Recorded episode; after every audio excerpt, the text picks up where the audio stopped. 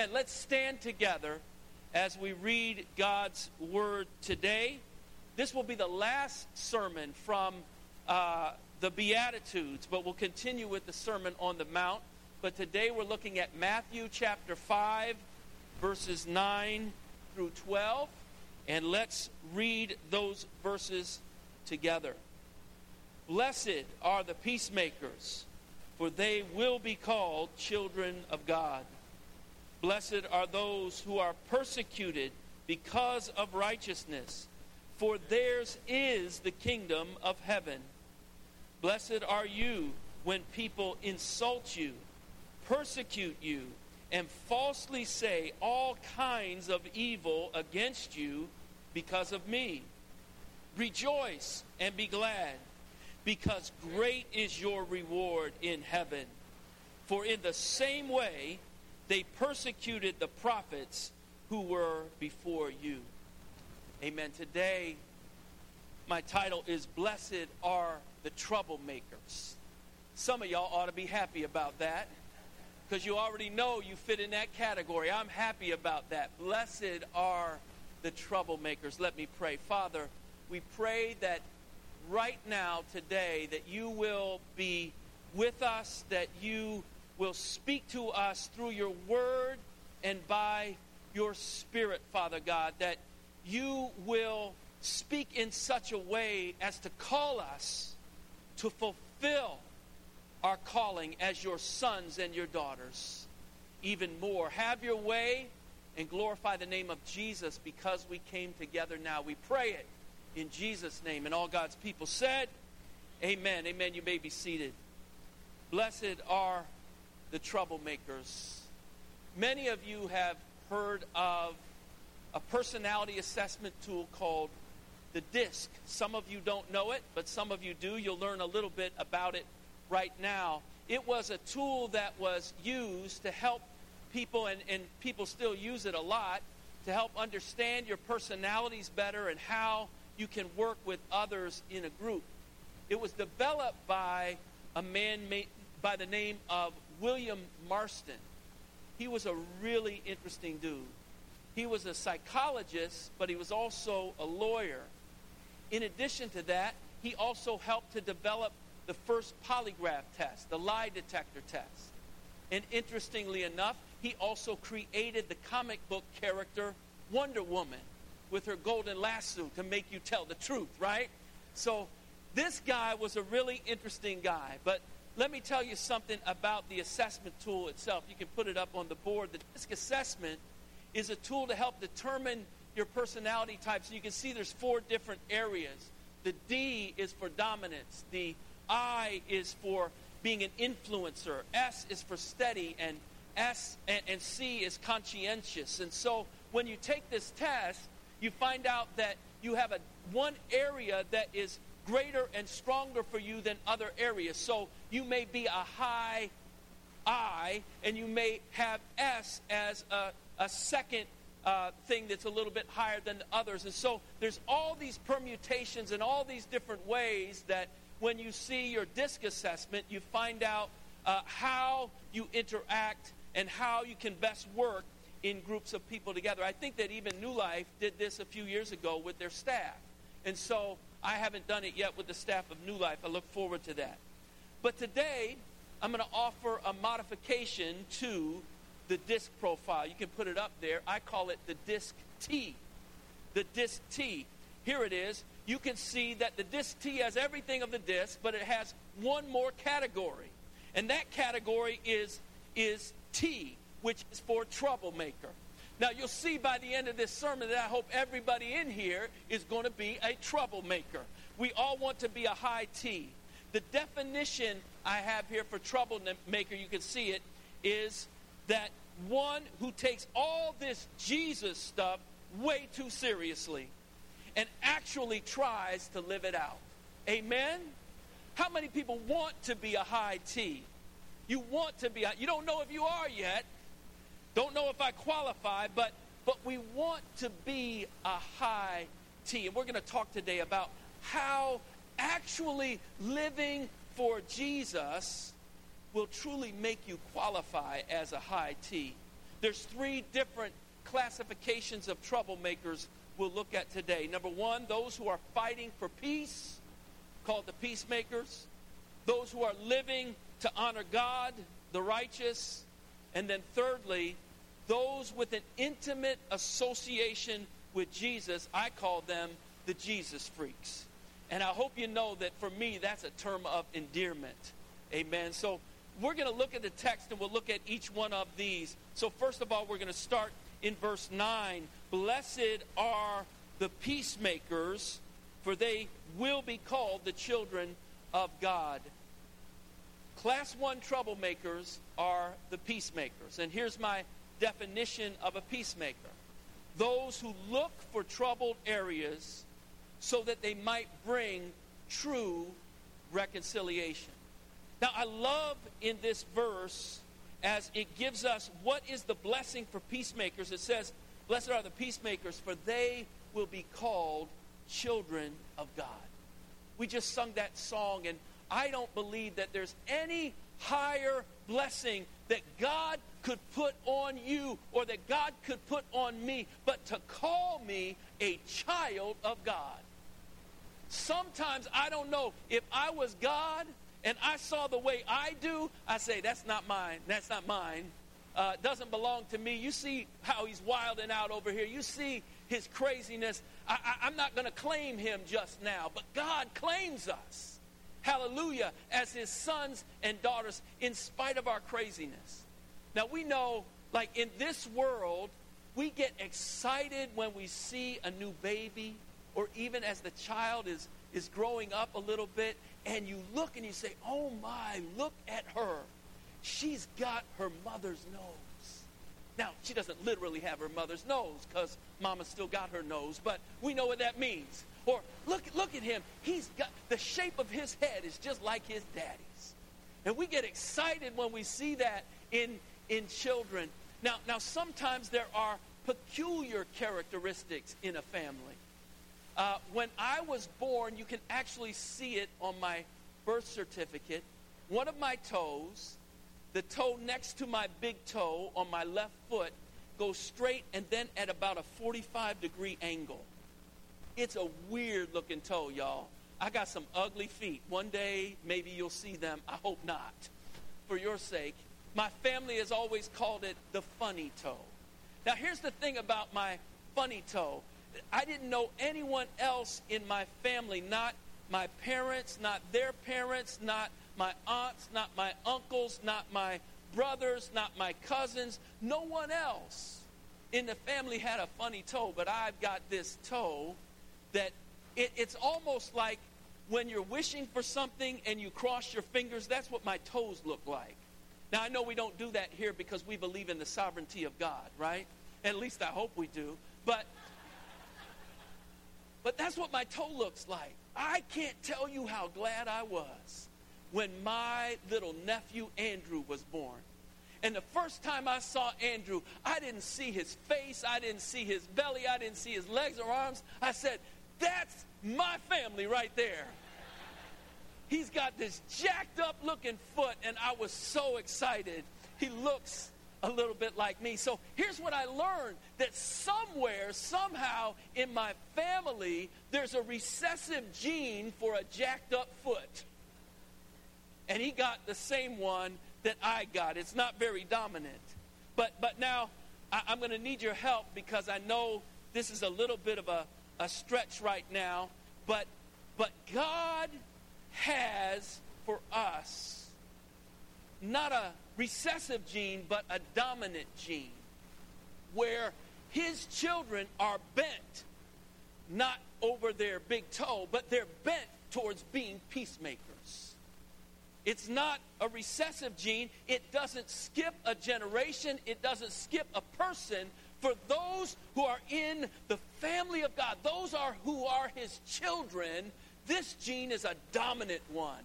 They are peacemakers those who are willing to go into the hard places of relationships and difficult places and become those who want to make peace.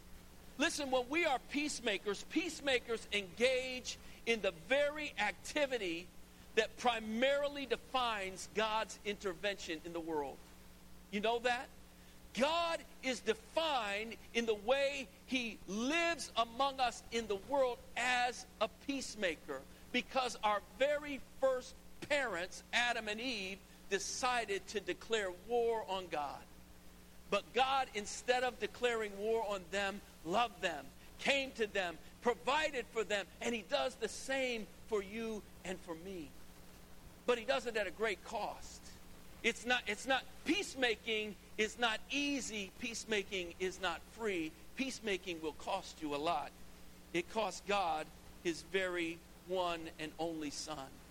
God comes after us. And finally, he comes after us in the person of Jesus Christ. No wonder that Isaiah speaks of him as the Prince of Peace.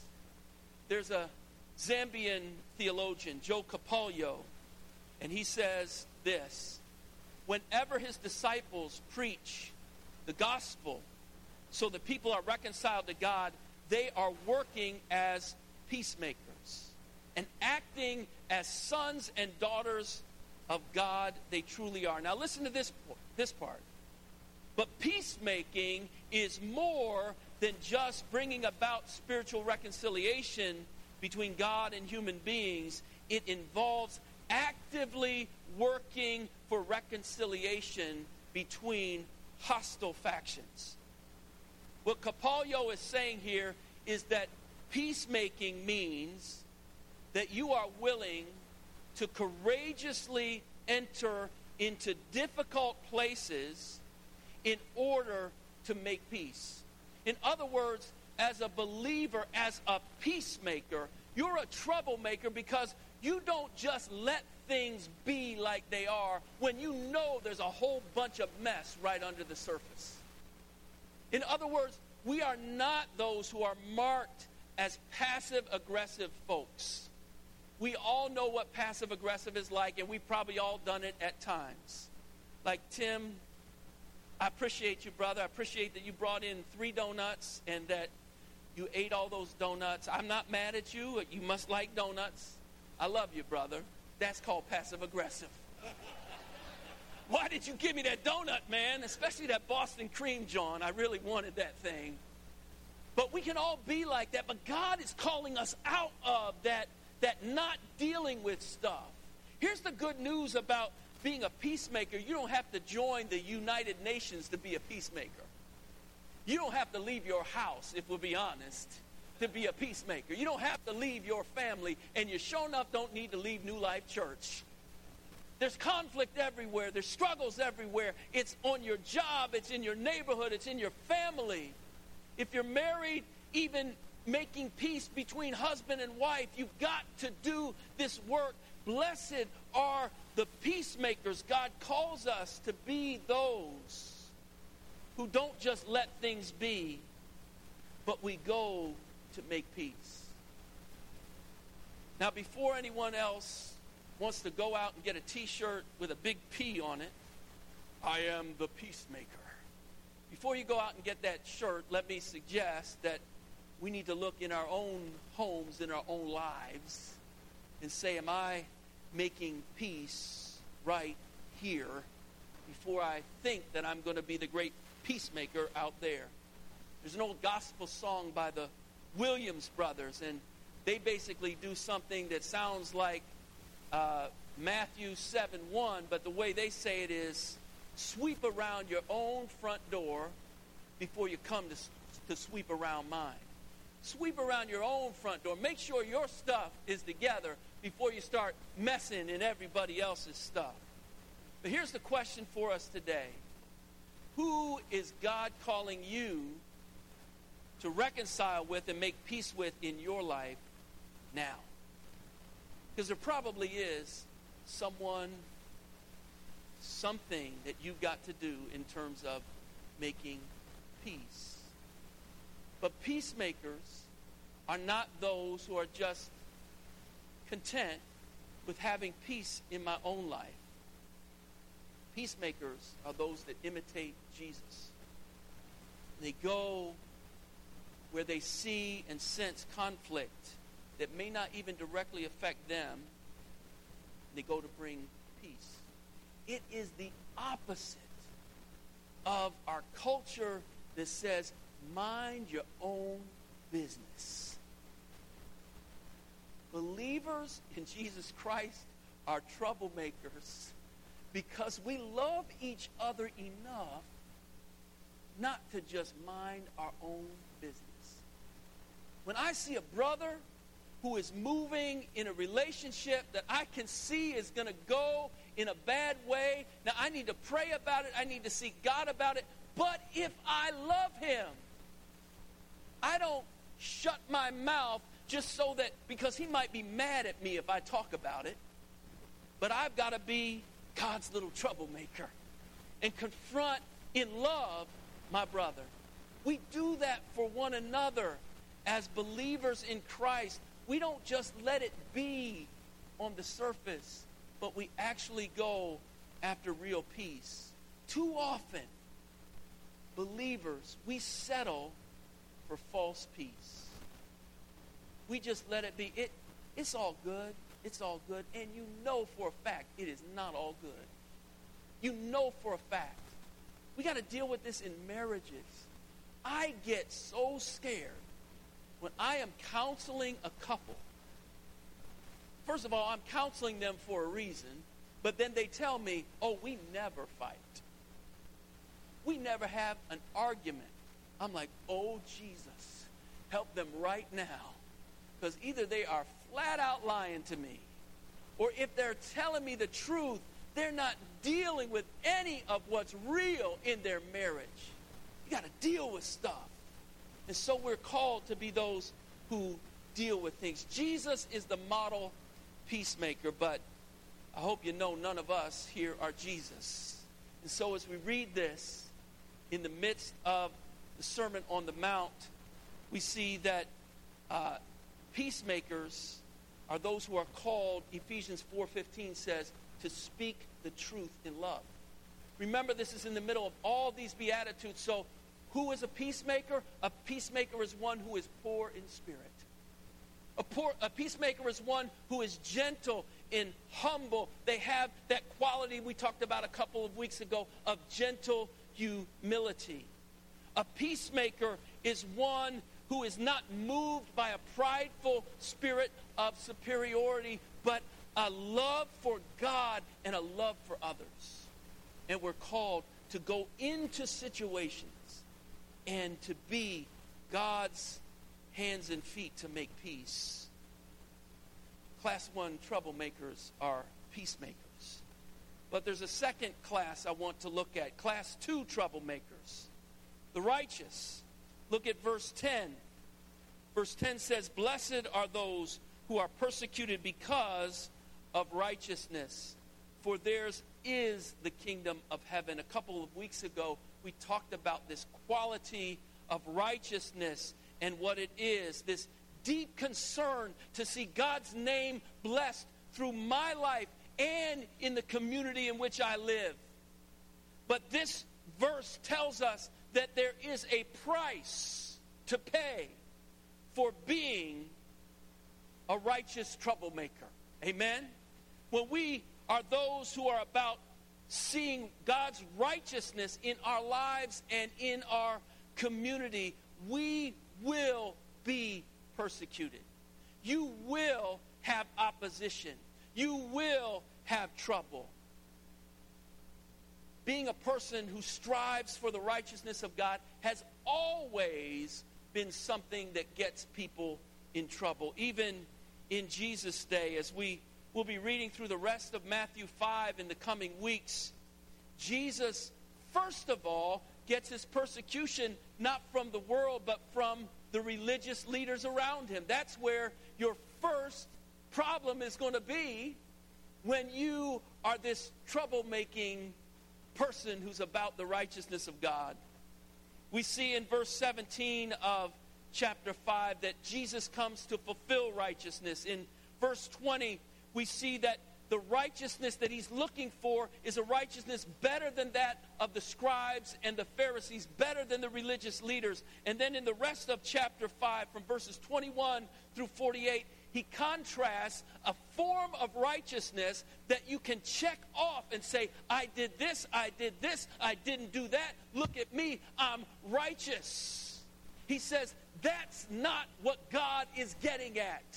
What he says is the righteousness that I'm trying to communicate is a change of heart that gets not only to what you did on the outside, but what you thought on the inside. It gets to your motives, it gets to the very core of who you are. It's not enough to say, I didn't murder anyone today, but I murdered 12 people with an Uzi in my head. Amen? Jesus is going there.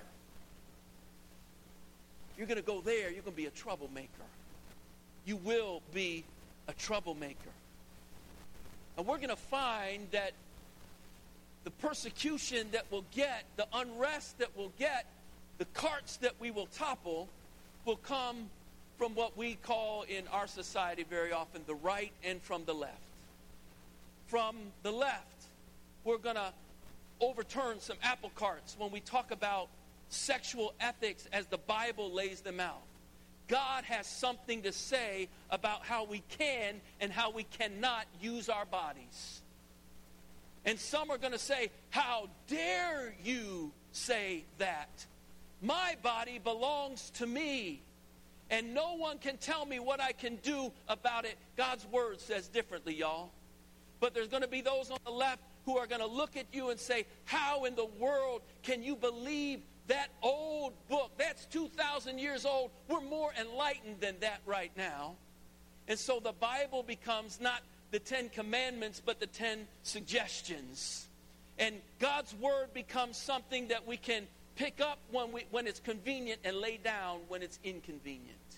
You're going to have persecution from the left, but we'll also have persecution from the right if we're not careful. There are those who believe that getting wealthy is at all costs something that we should do. It's a biblical value to strive for wealth and honor and privilege. And regardless of those whom it might hurt, we're going to do that. But the biblical prophets, Micah and others, consistently came against that sort of ethic that made wealth the ultimate thing to strive for. Micah says it in these words Micah 6 10 through 12. Am I still to forget your ill gotten treasures, you wicked house, and the short ephah which is accursed? Verse 11 Shall I acquit someone with dishonest scales, with a bag full of false weights? Your rich people are violent, your inhabitants are liars, and their tongues speak deceitfully. He's saying that He's not saying that all wealth is bad, but he's saying when you get it dishonestly and hurt others on the way, there's a problem and God is not pleased. The bottom line is this that biblical righteousness defies our simple labels of right and left. And if you are consistently living and believing on the far right of our political scales or on the far left of our political scales. And you can comfortably just live in one of those places. You've got to throw out a whole bunch of Bible to stay there. And somebody say amen. There's no area of your life, there's no relationship that's not affected how you spend money, God is concerned about that. How you treat the rich, how you treat the poor, how you spend your time, your sexuality, your thought life, and anything else that you can imagine is under this rubric of righteousness. when you stick consistently to God's standards, you're going to be an offense to somebody. Now, when we talk about these things, these are minor forms of persecution, but we get them. Listen, if you are trying to manifest God's righteousness at your school, among your friends, if you're a young person, and people are cheating on a test, or people are telling racist jokes or dirty jokes or other things, and you are distancing yourself and saying, I'm not going to have anything to do with that, you are going to be seen as someone who is on the outside. What's wrong with you? Won't you get with it?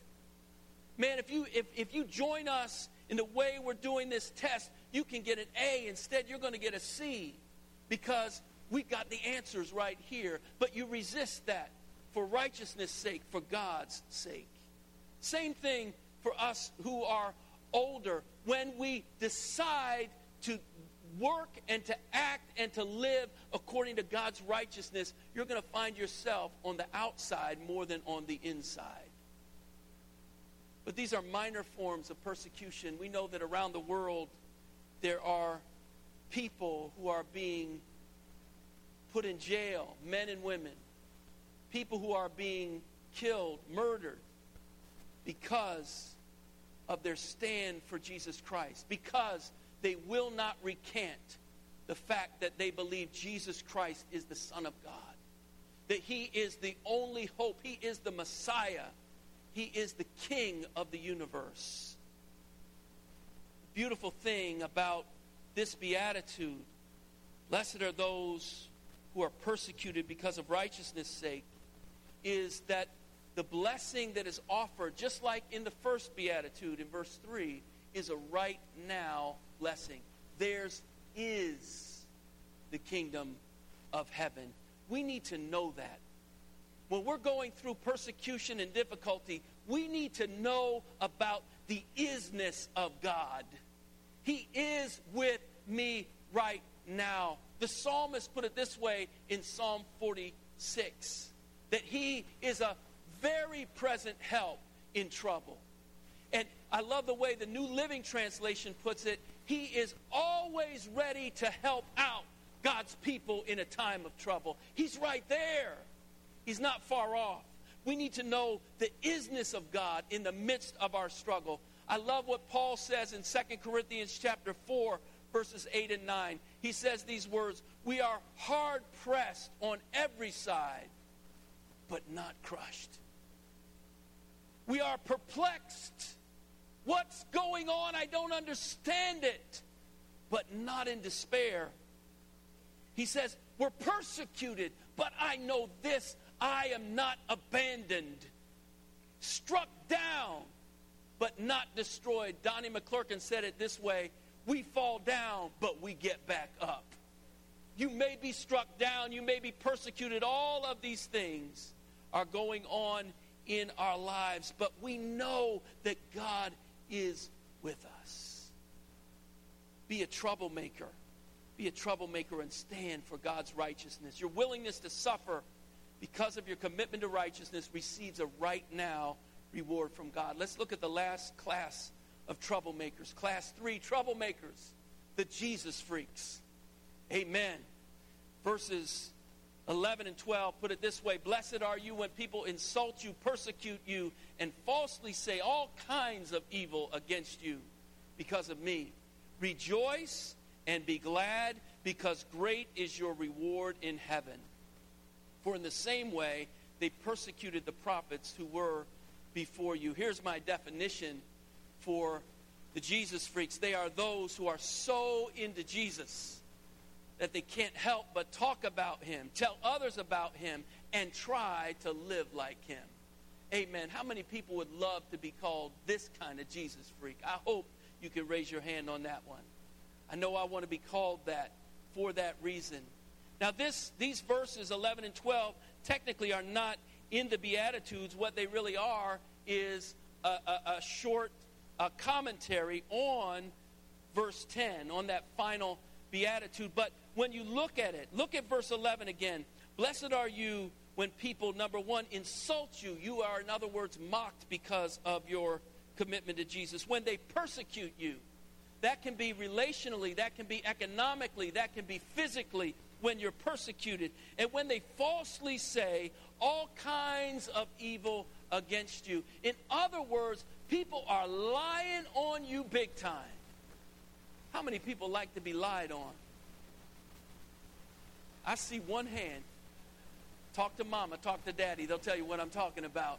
we don't like it when people lie about our character, lie about what we've done. But he says, when you're living for this righteousness, all these things are going to happen to you. But look at what he says. Why does it happen? Here's the purpose clause it happens to you because of me. Jesus says, You're being persecuted because of me. Now, we've got to be careful as believers. Sometimes we think we're being persecuted because of Jesus, and we're really not. If you get a job warning on your job because you've been telling everybody on the job about Jesus all the time when you should be working, that's not persecution. That's a bad work ethic. If, if you get uh, caught by the cops and you say, I'm being persecuted, the cops came after me when you were spray painting Repent or Die on City Hall. That's not persecution. That's a crime you're committing. We call all th- kinds of things persecution that aren't necessarily persecution, but real persecution for being a Jesus freak, for being someone who is persecuted because of Jesus happens when we live our lives in a way that is inextricably and undeniably tied to the person of Jesus Christ. When we live with the integrity of following Jesus even into the hard places, people know that you represent Jesus wherever you may be. And so your life acts as a compass that points clearly to Jesus Christ at all times. In the Roman Empire, the Roman citizens were called every year to take a pinch of incense and to burn that before a statue of the emperor and to declare Jesus is Lord when they did that.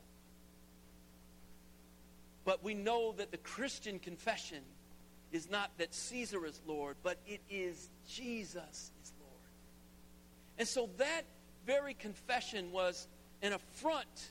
It was not only an affront, but it was it, it was something that the Romans could not stand. We can't let this Jesus as is Lord language stand.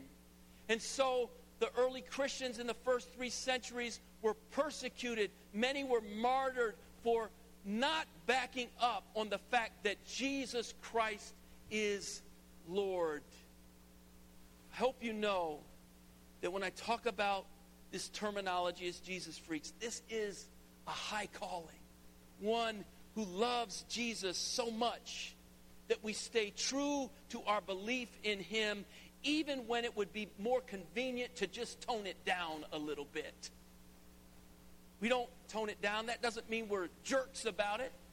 That doesn't mean we're breaking laws about it. That doesn't mean that when I'm pestering someone over and over again about Jesus so much that it feels like I'm beating them over the head with my Bible, that's not being a Jesus freak. That's being a knucklehead. God hasn't called us to be knuckleheads. But look at this as I, last thing I want to look at in these verses. I love the fact, verse 12 is crazy. We're being persecuted, and he tells us what to do with that persecution. He says, Rejoice and be glad. How many people rejoice and be glad when persecution comes? I don't know about you, but that's not my first reaction. But here's the thing if you look at it closer, it's even a little bit crazier. Because when he says, rejoice and be glad, these words are imperatives. In other words, it's a command from Jesus to say, I'm commanding you to rejoice in the midst of your persecution. I'm commanding you to be glad. And it's not only an imperative, but it's what grammarians call a durative imperative, which means that it goes for as long as the persecution comes he says, You continue in rejoicing. You continue to be glad. I don't know about you, but that seems a little crazy to me.